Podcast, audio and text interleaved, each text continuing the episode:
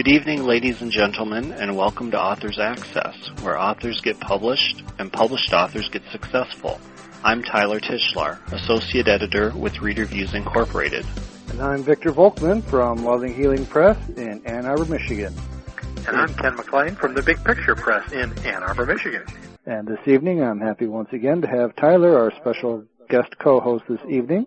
Tyler is the author of the Marquette Trilogy and is launching his own author service bureau called SuperiorBookPromotions.com.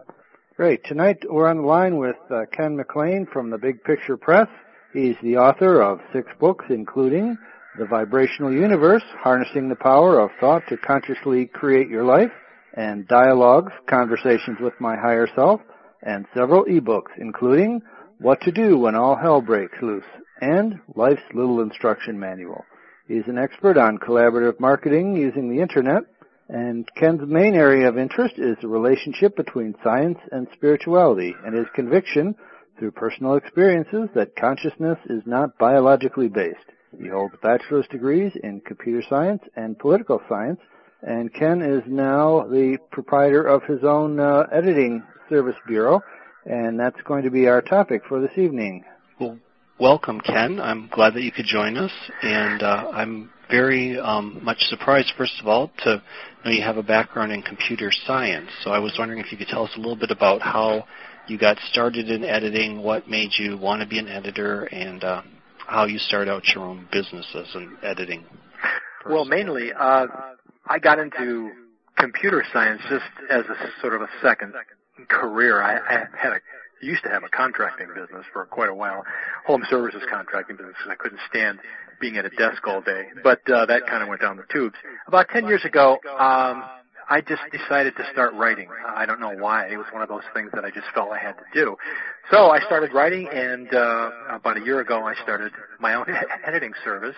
And uh, I have just I have a couple of tips for authors who want to get their books published and how to, you know, what an editor is, what an editor does, and the points that an author should uh, take care of before he or she contacts the editor is going to save him or her a lot of money.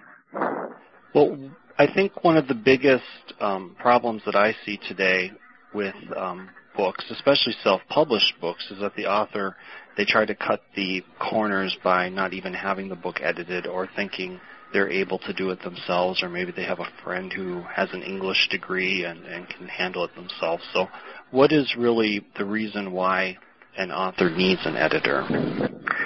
Well, mainly because I would say, and Victor would probably know this too, is that you don't know your own writing style. You don't know the patterns of your own writing. You don't know the mistakes in grammar you make. Basically, you don't know because you're too close to the material uh, how it's going to look to someone else. So that's why it's always really good to get an editor, somebody you know professional who knows what they're doing, to look your book over and make suggestions. Because sometimes they come up with stuff that uh, you have no idea. You go, oh, I didn't even see that. And what are some of those tips that you mentioned that, that would be able to save a writer money before they send you the book? Well, the first thing I want to talk about is the difference between a line edit and a substantive edit. You know, a, a line edit basically is for a manuscript that's already in pretty good shape and just sort of needs to be tightened up to professional publishing standards. A substantive edit is for a really poorly written manuscript that requires rewriting by the editor. Now you're going to be paying, uh, you know, the normal fee is what about five dollars per double spaced sheet for a substantive edit. So my suggestion to authors is why not learn to write well in the first place? is you don't want the editor to rewrite your book. You know, you need to spend the time to look at your book, to think before you write, and to make sure that manuscript is in the best possible shape before you send it to the editor. So otherwise, you're just you're just going to be paying like ten times as much as you really should to really have a professional book. And you you mentioned that like the average price would be something like five dollars per a double spaced page. Um, do you find that most editors they charge per page or they charge per word? I mean, what what would a writer be expecting to pay for a book to be edited? Say the book is a hundred thousand words. Well, you can, as, I was saying before, if your manuscript is poorly written, some editors will just reject the manuscript. They'll, they'll say, look, go and rewrite this thing again because it's going to cost you too much money. Um, for a line edit, for a manuscript that's it's fairly well written, you know, and that's um, that's got pretty good sentence structure and pretty good grammar and punctuation, you could probably expect to pay, you know, uh, eight to ten dollars per thousand words. At least that's that's what I charge. Uh, some editors might charge more. Some editors might charge less. So if you're talking, you know, ten dollars for uh, uh, 1,000 words, then you can you can do the math and figure out how much it will cost. But as I said, some professional editing houses will simply reject your manuscript if it's not well written. And really, you don't you don't want to send that sort of a manuscript to anyone because the word might the word might get around. Even though there's 400,000 books published last year, if you keep sending manuscripts to editors that are not very well written, the word's going to get around. Don't even bother with this guy, you know. Great. Um, Ken, is there is is copy editing this editing the same thing as line editing? I mean, I've seen both words used a lot. Copy editing. Well, this is very strange. I keep hearing my voice echoing back in my ear. Um, I'm not really sure. I mean, what I I, I call it a line edit. Uh, I'm not really sure exactly what a copy edit is. All I know is that there's a real difference between a line edit, which basically what the editor does with a line edit is he just looks over the manuscript and he goes, okay, well, you know, this sentence structure here is bad, correct that. You know, you need a punctuation here, get rid of this space, uh, put a semicolon in here, et cetera, et cetera. I mean, he'll he'll basically clean up the manuscript without having to rewrite it. But you know, if, if the author the author is not very good and he still wants the editor to do it, I mean, the editor will do it, but they'll charge you a fortune for it. I mean, if the editor has to redo sentences, I mean, why don't I just give you an example from a book I edited? Yeah, please. Yeah, let's see. Uh, here's one as far as wordiness, I mean, this was a book that I thought was a really good book, but it was filled with sentences like this. Quote, going well beyond genetics and family, which we may attribute to some of the inherent traits that influence consciousness, largely, our consciousness is formed through unconscious conditioning and is greatly influenced by our early upbringing. Now, I don't know if you can make any sense of that. I read that. I don't know what it means. I read that ten times, and I hadn't a bloody clue what the person was saying. In fact, it was so poorly written that my comment was, I'm not sure what you're trying to say here. Are you? But what I've noticed is that authors get so excited about their material. They get so excited about their manuscript and they dash it off and they go, oh boy, this is the greatest thing. This is wonderful. It's going to sell a million copies. And they give it to the editor and the editor looks it over and he goes, huh? Uh, I had I edited a book by this um, PhD. He's, you know, he had five books published in the, in the academic world. The guy's a genius. He sent me this book, and I swear, after ten pages, I was getting angry because it was so poorly written, and the sentence structure was so boring and monotonous, and he was doing the same things over and again. After the second chapter, I went, okay, look, I can't do this anymore. I just sent the manuscript back to him, and I said, look, you have to rewrite this thing. So he was, but he was so excited. He goes, "Oh man, this is great! This is the most wonderful thing." But it really wasn't that wonderful because he was so familiar with the with the material he wanted to write. It was all in his head, but he didn't translate it from his head out onto the page. And that's basically what an editor will help you do. An editor will help you translate your ideas from your head to the page. But my suggestion is to the author, is to really think about what you're saying before you do it. And I have a bunch of other tips here too, but you know, think about what you're saying and look it over first before you send it to the editor. Ken, do you find that that's a, a common thing where authors, maybe especially um, authors who are part of academia or beginners, um, that they're overwriting, they're they're choosing, you know, three syllable words or one word will do, or they're using you know, extensive dialogue tags, like instead of just saying he said, she said, it'll be, you know, he deplored, she sighed, phrases like that. Yes, absolutely. I mean, this uh, this one guy, I, I'm not going to mention his name, but he had published five books, academic books, and I was surprised because if that was the style of his writing, if that was good enough for academia, I wondered how anyone could read them. I mean, really, I just, I wondered how could anybody read this stuff. So I think if you're an academic writer and you're switching over to fiction or even novel writing, I mean, you really do have to take a step back and go, okay, look, uh, this is not written for intellectuals. This is written for a general public. You know, target your audience. Who are you writing this book for? Right? I mean, when I personally, when I write books, I write them because I'm inspired to write them, and I, I write them for a more general audience. So if you're in academia, you're going to have to, like I said, you're going to have to take a step back and you're going to have to say, look, my audience is probably going to be much wider and you might want it to use an in more informal style of writing rather than a sort of didactic, uh, dry, you know, droll sort of style. You're going to have to change your writing style for the for the market that you're aiming at. That that would be one of my suggestions. And w- would you say that it's best to use a simple word as opposed to a, a large word? Like, if w- would you recommend an author use the word use rather than utilize, or make sure rather than insure, something along those lines? Well, I don't really think that's it's that important unless well there was a famous book written by the political scientist I remember reading in college this was a long time ago the man's name was Professor Ernst Haas and I'll never forget it because this cat used if he could have used the word use he would have used a 26 letter word in place of it and after I mean I was just a college kid right I read this book and I went oh my god this is this guy was like famous in his field too, and I went, this book is unreadable. So I don't think you have to write down to your audience. Uh, in fact, I think it's it's very good if you treat your audience as intelligent, because when people read a book, unless they're reading, you know, trashy romances, if if you're a serious writer, you want to write serious prose, and so it's always appropriate to use the appropriate word, you know, in the appropriate sentence not necessarily talk down to your audience.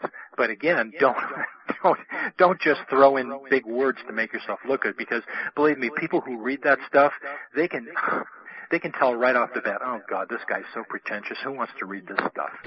right. Yeah, it's like he's trying to lecture to the reader exactly. rather than. You know, I, I just got sent a book by by Victor um, by this guy who wrote in the first person. Very difficult to write in the first person, but this guy wrote in a very conversational style, and it really worked.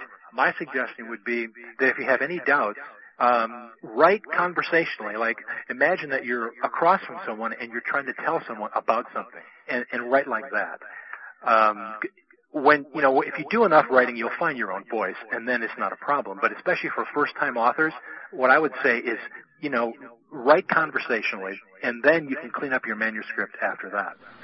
And, and what is the difference really between um, choosing the right word and being wordy? Is wordiness a completely different kind of an issue? Well, I would say that wordiness stems from a lack of attention to what you're saying. Like, for instance, the sentence that I just I just read you. That person who wrote that sentence had an idea in her head, right? But when she put it down on paper, it was sort of a stream of consciousness thing.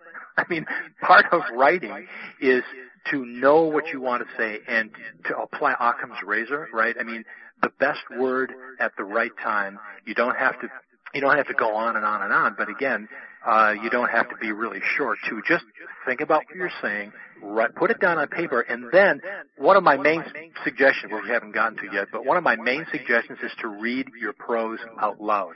When you read your prose out loud, and if you stumble or you hesitate, it doesn't matter. There's something in that sentence that's wrong. It's bad grammar. It's uh, incorrect word, uh, incorrect punctuation, a bad sentence structure, whatever then take a look at the sentence again, think about what you're really trying to say, write it down again, then read it out loud. And when you can read, say, you know, say you have a whole paragraph, you can read that whole paragraph out loud, and it sounds really good to you. That's it. Then you've got it. You know, you found what you wanted to say, and you know, someone else reading it might go, well, I might word this differently. An editor might word this differently, but a good editor will always recognize an author's voice and will try to avoid rewriting the manuscript. Mean, an editor, I don't know about you, but an editor doesn't want to rewrite anyone's manuscript. It's just too time consuming, right? So a good editor helps the author to express his or her ideas without uh, emasculating that person's book. Yeah, that's a very good point about uh, the read aloud. I've actually uh, uh, found mistakes in a book that I was reading in public that way. So really? You can't you can't do too much read aloud, in my opinion. No, you can't. You know, and what I've discovered with my own books, Victor, is that you know I have a tendency to stutter sometimes when I'm when I'm uh, speaking, And so I have the tendency to go, oh well, that's just you know that's I just couldn't get the word out. But no, I found every single time when I wrote the vibrational universe, I literally rewrote that manuscript. I edited that manuscript 50 times. Wow. I think it was over 50. It, it took me a it took me six months to write it, and it took me a year and a half to edit it. uh, because I would read the thing over and I would go, oh my God, you know, I thought that sentence was good, but it really wasn't. Finally, I got the book you know, I I got that book pretty much exactly what I wanted to say at the time, and so I published it. But it's I just sort of lost my train of thought there. But um, yeah, read read read your stuff out loud, really, because every any I've I've I found that the rule of thumb really works if it's if you're strugg if you're struggling reading it, you're stopping, you're pausing for any reason. There's something wrong with that sentence. Go back, look it over, and correct it. Sometimes it'll be something really really simple. Other times you may have to like reword the sentence. Yep, very good advice. Let's talk a little bit about uh, fiction in particular, because a lot of our listeners are fiction writers, and I'm sure that you've picked up a lot of of tips around writing effective uh, prose for fiction. Right. Well, you know, the main thing I would suggest is try to show it and not say it. Uh, I, you know, I have a background in political science. I have a background in computer science. I, I'm kind of a techie myself, and when I wrote my first novel, I had a tendency to just kind of, okay, I'm just going to say what's going on, right? I'm going to write this, and this uh-huh. is what happened, and that's what happened, and this is what happened. Man, and I, I I wrote the material and I went, boy, this is really good. Then I read it out loud. I read it back and I went, God, this is dull. I mean, this does not sound right. Right? I mean, a good fiction writer has to know dialogue. And for that, you need experience. What I've discovered is that if you don't have any experience in a field, you can kind of make up dialogue, and that's and that's really really good. But it helps, like if you're writing if you're writing about uh, crime fiction, let's say, uh, it would it would help maybe to go down to a police station and to uh, hang around there for a while. I mean, that's what um, oh, what's that famous writer? Elmore Leonard. Elmore Leonard did. Yeah, he went down to the Detroit Police Department. and He just hung out there for for weeks. That's where he got his his dialogue, right? So that's that's that's the first thing. Try to try to say it. Try to have your characters say it. I mean, obviously, when you're writing, you have to you have to set the scene, right? Like if the character is entering a room and that room is important in the story, then telling the reader what's in the room and how it looks can be very helpful. I mean, but you don't have to spend a lot of time at this, right? All right. The second thing I would say is describe what's going on in the characters' heads and any supporting characters. I mean, one of the most difficult aspects, at least for me, of fiction writing is describing how a character is thinking and feeling. But when this is done really, really well, it can give the reader, in a very few sentences, a good idea of the character, and that will last throughout the whole book. And when it's poorly done or not at all, your your characters are cardboard cutouts because the reader has no idea what they're thinking and feeling. Now, I'm going to read you a sentence from one of my absolute favorite writers of all time, in the English language, and her name is Georgette Heyer. And this is Georgette Heyer describing a character. Actually, it's one character describing another, and it's it's just one sentence. And I'm I'm just going to read this for you. Quote: As Mr. Rivenhall's notion of making himself agreeable in company was to treat with cold civility anyone for whom he felt no particular liking, and his graces, far from winning, included a trick of staring out of countenance those who, whose pretensions he deprecated, and of uttering blighting comments, which put an abrupt end to social intercourse. He stood in far greater danger, Mr. Wychbold said, of being mistaken for a Yahoo. now, I don't know about you, but every time I come across that sentence in that book, I'm just amazed. I mean, in one sentence, he's totally described Mr. Rivenhall's temperament. One sentence from the point of view of Mr. Wychbold, you also get a little bit of insight into Mr. Wychbold's character in just that one sentence. It's just, it's utterly, absolutely brilliant. Yeah, we can almost conjure up a physical description of him, even though he hasn't said, you know, he's six foot three, et cetera, et cetera. Exactly. and, and, this is another example, Tyler, that we were talking about before. George Heyer is one of the most popular writers of all time at least in England. And if you notice, she uses a lot of big words, right? Cold civility, um, staring out of countenance. those whose pretensions he deprecated, you know, and but then she uses really forceful words like uttering blighting comments, right? Putting an abrupt end to social intercourse.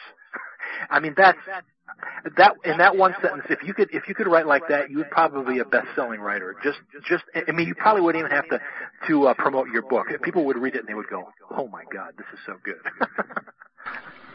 yeah, absolutely. I, I mean, you can just tell that she spent a great deal of time finding the right word and not giving up until she found the right word. And that's what Jane Austen did. Uh, from what I've studied about Jane Austen, she would write her manuscripts, then she would go over them, and she would go over them, and she would read them out loud to her family members, and she'd go, well, what do you think of this? You know, does this sound right? Does that sound right? And she'd go back and she'd rewrite it again, and then she'd rewrite it again, and she'd rewrite it again. And Jen, you know, Jane Austen is generally acknowledged as maybe the finest writer uh, in the English language, certainly one of the finest. And I, I would put Georgette Heyer right up there with her too. It's just, it's the way you use language. You know what I mean? It's and you can tell that she's not being pretentious. She's not being high-handed. That's just her writing style, and it just communicates the information about these characters to you in such an entertaining fashion that it just makes you want to read more. Well, I wanted to um, turn the conversation a little bit towards different ways of editing. I, I'm curious to find out how you prefer to do editing. Do you do you print out the sheets of paper and then sit there with a pen and go through them, or do you prefer to edit on the computer? And what do you think are the strengths and the weaknesses of doing each? Well, my eyes aren't that good, and so I always prefer editing on the computer because what I can do is I can set the fonts as large as I want, and I can make them you know, I can really see the material and I, I can get a good handle on it. I think a lot of people would benefit though from printing out, uh, people who don't have such bad eyesight as I do, because the reader is more than likely going to be reading a hard copy, copy of your book, right? And it just helps if you're sitting there with your, your pencil and you can see the stuff written right out there in black and white, and then you can kind of make your little arrows and your little editing comments, and uh, it's sometimes it's much easier doing it that way just to have the hard copy. But me, I mean, I, I sit in front of my desk for 12, 12 hours a day, and I'm just so used to the computer that I couldn't imagine editing uh, anywhere else. But I think for some people, it would probably be better for them just to, just to print it out. And have you have you found that editing has changed or become easier as we become more uh, we, we get more advanced versions of software programs like uh, Microsoft Word, for example, where we'll underline you know misspelled words and. Oh yeah, that's that's. I'm glad you mentioned that. That's really helpful. Yeah, make sure you turn on the, if you're editing in Microsoft Word, turn on the underline. There's a whole bunch of menus in there. I'm not exactly sure what it is, but you can find you can go in there and you can you can make sure that misspelled words are underlined. And there's a whole series of of, of menus that you can check off. Uh, what I do is I always have paragraph marks and um, yeah, I have I have paragraph marks and uh, line feed marks, and I always put my view in uh, print layout, and then I set my fonts that to uh, a size that's comfortable for me. And then what I do is very often I'll just read the manuscript out loud uh, when I'm on the computer. I don't think that's quite as important when when you have a, a printout, but for me, I found that when I when I read it out loud, it really helps me to identify errors. And I, I know I myself, I usually, um, when I'm editing, I usually have the the invisibles on, so I can see all the little spaces. Yep. Because I've I've found with my own books, I've found um, when they have sent me back the proofs, there's things that are in the wrong spots if I haven't done that. You don't notice these extra spaces on the page. Well, that's interesting because if you set the menus in Word right, Word, if there's an extra space, it'll give you this little squiggly line, this green squiggly line, and so every every place you see a green squiggly line, you just push your delete button, and then you can make sure that there's no no extra spaces. But what I've found out with editing and just and writing in general is the more you write and the more you edit, the easier it gets to identify errors. So like I can I can look at a page and you know really really quickly see if there's any bad punctuation or like a semicolon. Too too many.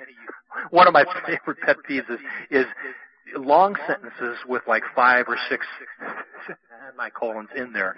There's nothing more boring than trying to read a sentence that goes on and on and on, and you have to sort of stop right? And then you start again and you come across another semicolon and oh, okay, well the author's authors obviously obviously wants me to stop because he's got a, a complete thought and he's starting another one. But what I found is people who use semicolons too much, their thoughts are disjointed. So what you've got is you got this sentence with three or four semicolons in it or whatever, and it's totally disjointed. It doesn't make any sense. Uh, what I always suggest um, the writers do is instead of doing run-on sentences with semicolons, make your sentences mean something. One thought equals one sentence. You know, make sure that you put a period where you need to put a period and not just to run on. Now, Georgette Heyer, like in the sentence that I just read, that was one sentence.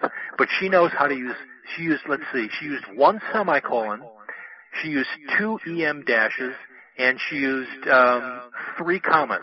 And that and that long sentence was perfect. I mean, it was perfectly structured.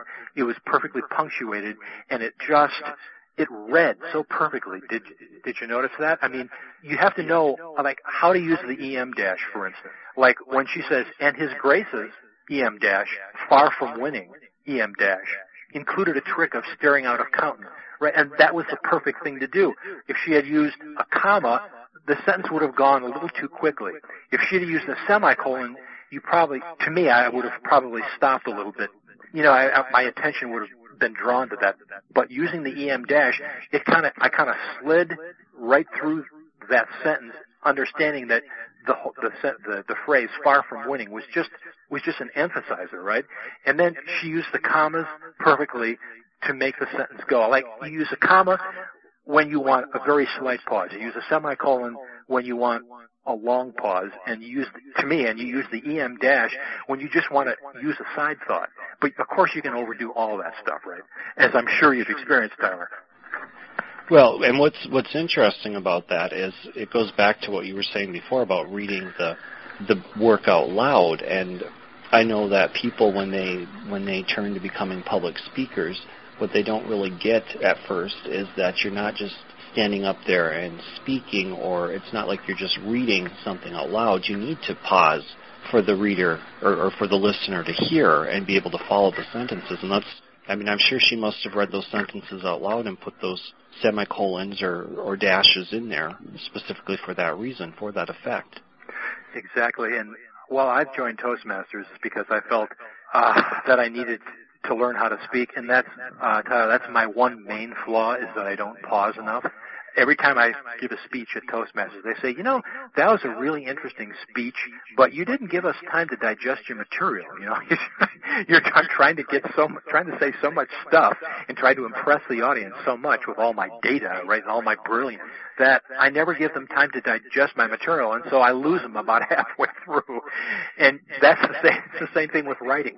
Proper use of punctuation. Oh my God, the proper use of punctuation is very, very important. People go, oh, well, you know, what the heck? It's just, it's just a colon. What the heck does that mean? You know, it's an EM dash, so what? But really, if you understand how to use these things, they're very, very powerful. And if you don't understand how to use them, man, your sentences can just be disasters. Well, so that brings me to my next question. If you don't know how to use them, where do you go for help? Is there a certain is there a certain style guide that you use, and what are the benefits of that if you're?